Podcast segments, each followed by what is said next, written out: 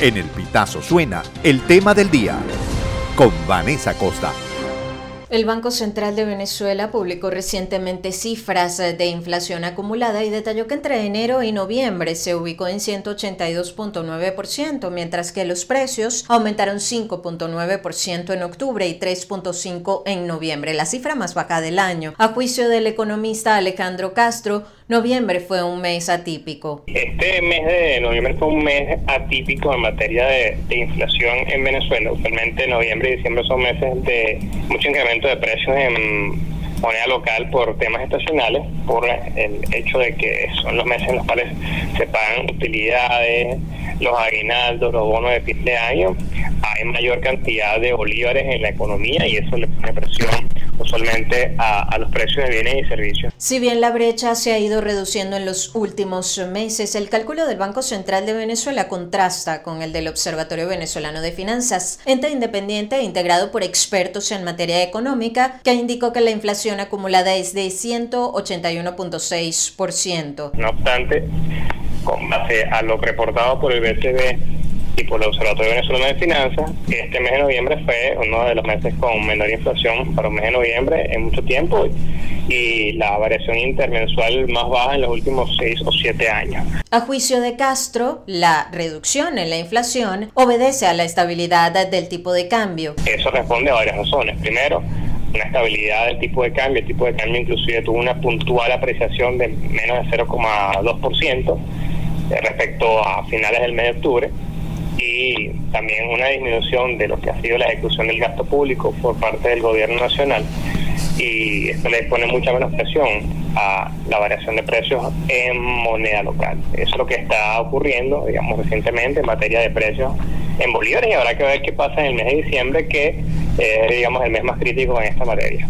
De acuerdo con las proyecciones del Observatorio Venezolano de Finanzas, eh, Venezuela podría cerrar el año por debajo del 200%, una cifra que está por debajo del 234.1% registrado en el mismo mes eh, de 2022. Para Castro, además de la estabilidad del tipo de cambio, la reducción del consumo y la contracción de la demanda de bienes y servicios también ha influido en la desaceleración de la inflación. Eh, la estabilidad de precios responde o que hay una caída en el consumo o que el consumo quizás no no, está siendo el, esperado, por un lado, y también por temas asociados a la disponibilidad, ya sea de oferta de bienes y servicios que sean de producción local o que sean importados.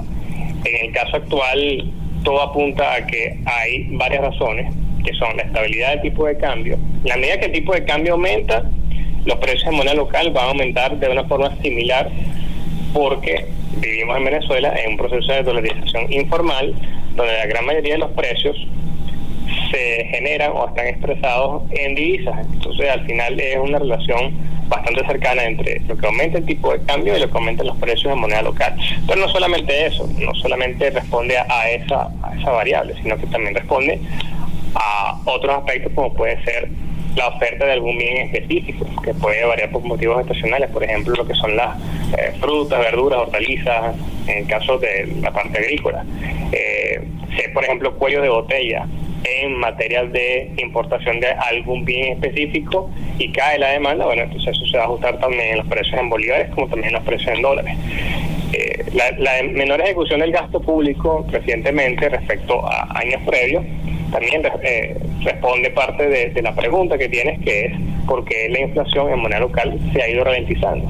Eh, a inicio de año teníamos unos incrementos de precios en moneda local muy, muy altos, de más de dos dígitos intermensuales, porque justamente está ocurriendo una mayor ejecución del gasto público, una mayor ejecución en términos de que se estaba monetizando más el déficit fiscal y un incremento importante en el tipo de cambio, y lo vivimos a inicio de año Imagínense, este fin de año ha sido una época en la cual el tipo de cambio ha estado bastante estable. ¿Y qué esperar en 2024? Para Castro, el comportamiento de la economía venezolana el próximo año dependerá en gran medida de si se mantiene o no el proceso de flexibilización de sanciones que comenzó tras la firma del Acuerdo de Barbados entre el gobierno de Nicolás Maduro y la oposición venezolana.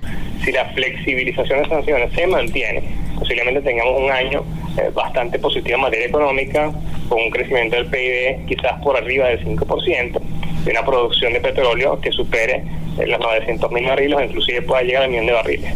Pero si eso no se mantiene y se revierte, pues todo se complica y volvemos más o menos a lo que estaba viendo Venezuela justamente antes del acuerdo de Barbados.